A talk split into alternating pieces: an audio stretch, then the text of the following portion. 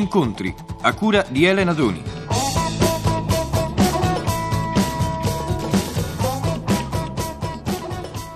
Dino Sarti. Dino Sarti è un cantautore bolognese. Eh, poi spiegheremo esattamente eh, che cosa canta. Comunque sia, c'è scritto sulla copertina del disco Dino Sarti, ma la musica non è di Dino Sarti. Dino Sarti è un poeta, direi, oltre che un cantante, cioè scrive il testo e sono dei testi in cui la musica arriva dopo, cioè lui prima scrive il testo e poi la fa musicare. Eh, diciamo che insomma il testo è il personaggio principale. Comunque vorrei farvi fare conoscenza con Dino Sarti. Dino Sarti, eh, quanti anni hai? 18 18. di carriera. Ah, ecco, in realtà ne deve avere qualcuno di più Dino Sarti. Dino Sarti eh, canta e scrive in bolognese. È nato a Bologna, naturalmente, anche se vive a Milano, che lui dice è una città professionale. Eh, parlami della tua infanzia a Bologna, Dino. Io nasco in un quadrilatero, cioè le, le- le tappe sono state via Piella, via Marsala, un'odiosissima scuola elementare di via Zamboni dove una maestra, Mazzacurati Carlotta, mi scrisse, scrisse che io non avrei mai potuto studiare, che ero un ragazzo Perché? irrecuperabile. Cosa le facevi? Ma perché non stavo attento? E poi per una per 3-4 soldi di mostarda o di, o di- o di marmellata io eh, mi facevo fare i compiti dagli altri. Allora lei mi aveva classificato nella classe degli asini e mi aveva sbattuto all'ultimo, all'ultimo banco laggiù in fondo. Che l'ultimo banco era la classe differenziale dei tempi nostri. Sì, sì, sì, sì. E ha detto a mia madre, dice, guardi, suo figlio mi creda, rinuncia a farlo studiare. Questo a sei anni. È stata una, una profeta così. Senti Dino, eh, tu scrivi in dialetto, dicevo prima, Sì. E mh, probabilmente hai studiato, come ho studiato io, in tempi in cui il dialetto era assolutamente vietato, cioè mh, parlare, dire una frase in dialetto a scuola, magari parlando con un compagno, significava beccarsi una punizione, era così? Sì, non solo, poi era, segno, era un segno di, di- era mortificante, cioè eh, si, ten- si tendeva a far apparire colui che parlava in dialetto come una persona di grado inferiore, uno che proprio non riusciva ad esprimersi in italiano, questa era, era la classificazione. E tu hai sempre scritto per cantare in dialetto? Ma io mh, non, colgo, non colgo tanto la tua, la tua domanda, però te- ti rispondo con un'altra. Io ho sempre pensato in dialetto anche quando parlo in italiano. Eh, Questo è, è molto chiaro, già chiarisce tutto. Io in realtà volevo arrivare al fatto che tu, eh, questo io lo sapevo già da prima, che tu hai cantato non solo in italiano, in lingua come si dice, ma anche in lingue straniere, vero? Certo.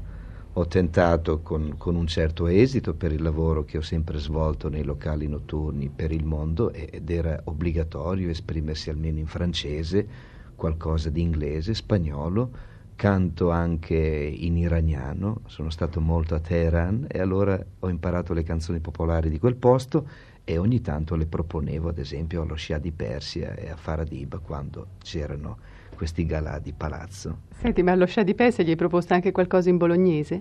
Ma probabilmente sì. E tuttavia c'era già, cioè voglio dire che occupavi il mio tempo durante la giornata ad andare nelle casba, nei mercati, in questi particolarissimi posti dove parlano il dialetto, dove cantano in un certo modo. E devo dire che anche in Persia forse ho, ho avuto delle esperienze che poi mi sono ritrovato puntualmente quando ho dovuto fare, avere a che fare col mio dialetto. Senti, ma hai cantato di fronte ad altri personaggi così noti anche in altri paesi? Ma forse c'erano e non si rivelavano, ecco. Senti, dalla tua esperienza francese, per esempio, è nato eh, Marie Marie cantato in bolognese, vero? Sì. Prima di questo avevo tentato nel primo album di, di- di cantare in dialetto Non je n'ai rien oublié di Asnavour, e Nathalie di Becot, ad esempio Dites si c'était vrai di Jacques Brel e ogni tanto... C'è una predilezione per le canzoni francesi? Sì, io sicuramente ho, ho- ho avuto un'influenza dalla scuola francese. Direi che se avessi dovuto nascere eh, spendere qualche anno in Francia sarebbe stato opportuno e ce l'ho fatta lo stesso. Ecco. La tua carriera di cantautore è cominciata a Bologna però, vero? Sì, sì. Eh, io avevo iniziato proprio così, proprio che sei poi tu sei nata anche a Bologna. Eh già, ma ci sono vissuta troppo poco, due eh, anni. Vabbè, ma non importa, I primi due. Questa simpatia, questo, questa cordialità che immediatamente ci siamo trasmessi, ci conosciamo da, da, da, da pochi attimi, vedi come siamo già... Sembriamo... Chiacchierare. Eh, eh. Appunto. No, è... Ma i bolognesi sono simpatici. Decisamente, decisamente è iniziato alla fine del 72. Io dieci anni prima, proprio perché tu ami sapere un po' di statistica, nel 62 avevo scritto le prime due canzoni in dialetto, che fu anche il primo esperimento di cantare con delle musiche moderne, attuali, in dialetto. Ed erano Par Piasair, La Sasterla Midona e Zair Canunetra fu accol- furono accolte molto bene dai critici, i quali erano molto curiosi, ma chi è sto tipo qui che canta, questo meccanico, io sono un ex metallurgico. E, e poi dieci anni dopo invece ho trovato i figli della, de, di quelli della mia generazione che invece hanno le curiosità, perché i ragazzi sono attentissimi a queste cose qui. Eh, io sono stata l'anno scorso a Bologna e mi è capitato eh, di andare in un locale la sera. Ho trovato un ambiente particolare, come forse a Roma non ce ne sono, non so Milano, ma mh, che faceva pensare veramente all'ambiente degli chansonnier francesi, cioè un, poche persone molto attente e molto attente a quello che si diceva. Ecco, c'era questo anche quando tu hai cominciato a cantare a Bologna? Sì, infatti io dal rientro, la rivelazione che mi ha, che mi ha, poi, mi ha poi, spinto a, a, a, fare seriamente queste cose è stato nel 69. Io sono rientrato da uno dei miei tanti giri eh, all'estero e una sera proprio capitai in un'osteria, un'osteria come ce ne sono tante, lì appena fuori porta, e vidi dei ragazzi con delle chitarre in mano, i quali con molta buona volontà, con molto entusiasmo, affrontavano delle ballate bolognesi che io conoscevo perfettamente, fra le quali anche incidentalmente una delle cose che avevo scritto io dieci anni prima. C'è naturalmente una volontà precisa nell'usare il dialetto sì, invece sì, della sì. lingua. Ecco, ce la vuoi spiegare? Ma io te la spiego così brutalmente. Io trovo che i ragazzi hanno bisogno, un, un disperato bisogno direi, di comunicare fra di loro, ma non perché non ne abbiano, non abbiano altra, altra, altra verbalità, ma perché il dialetto loro non l'hanno mai imparato, a molti di loro, come abbiamo detto prima, fu imposto di non studiarlo, ai loro genitori nemmeno, per cui se uno non l'ha mai parlato è una lingua difficilissima. E questi ragazzi cercano di recuperare, sentono che il dialetto è vivace, che è pieno di risorse, di aggettivi, di modi di dire, poi è la sintesi ti spieghi in due parole, eh, mentre in italiano ti, ti, occorrerebbe un periodo intero.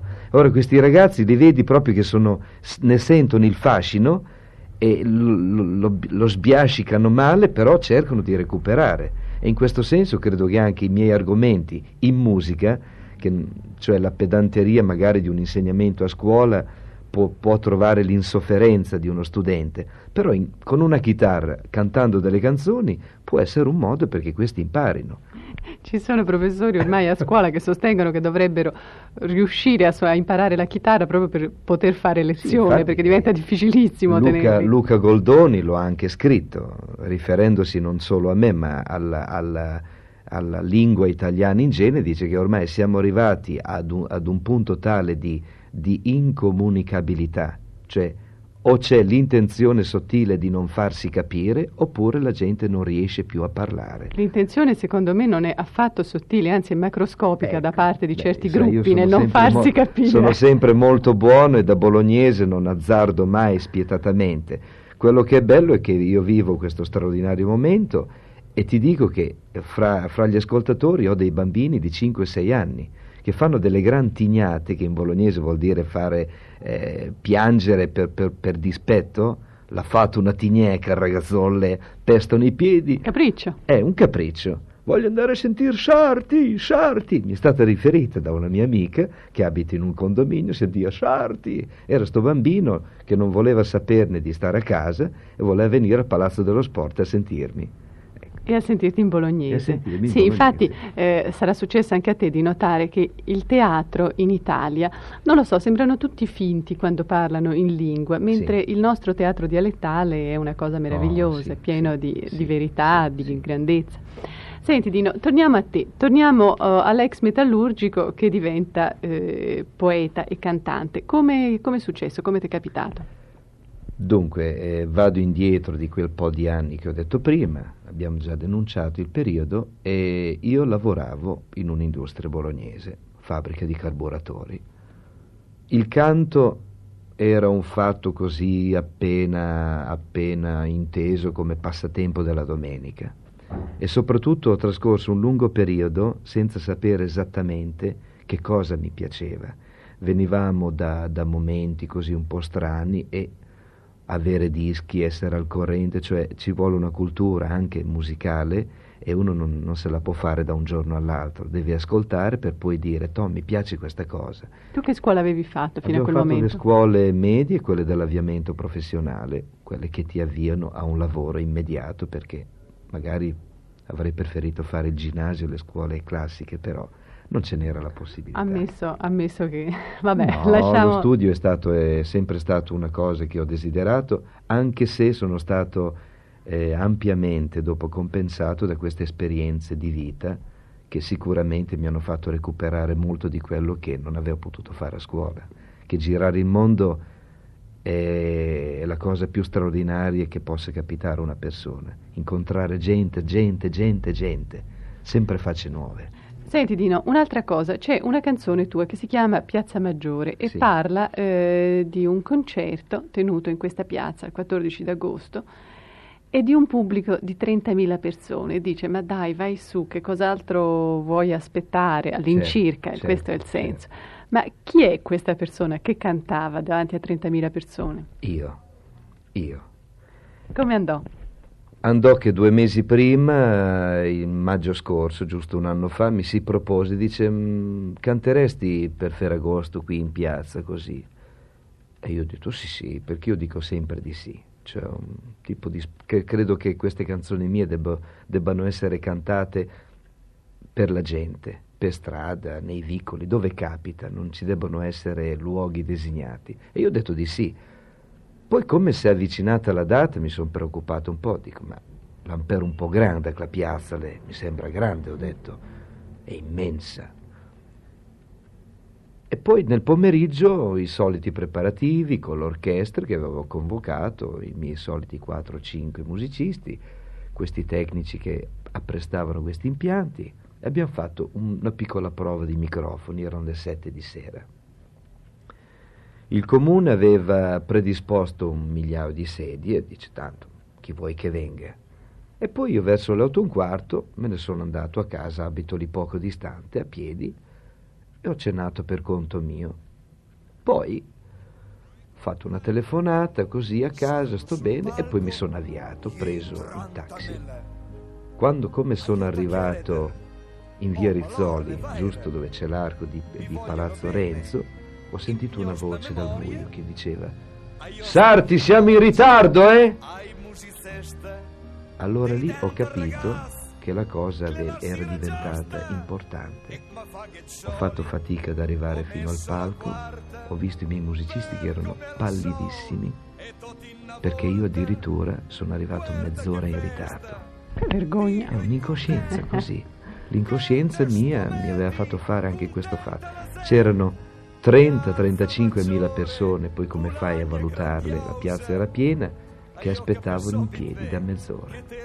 Sono salito sul palco ed è stato un recital gioiosissimo, nessuna emozione da parte mia se non quella, mentre cantavo, di pensare tutta sta gente a questo trionfo eh, questo incontro felicissimo fra me e Bologna finalmente, dopo molti anni, e dicevo, ma è, è bello, è bello questo, che bello cantare in dialetto.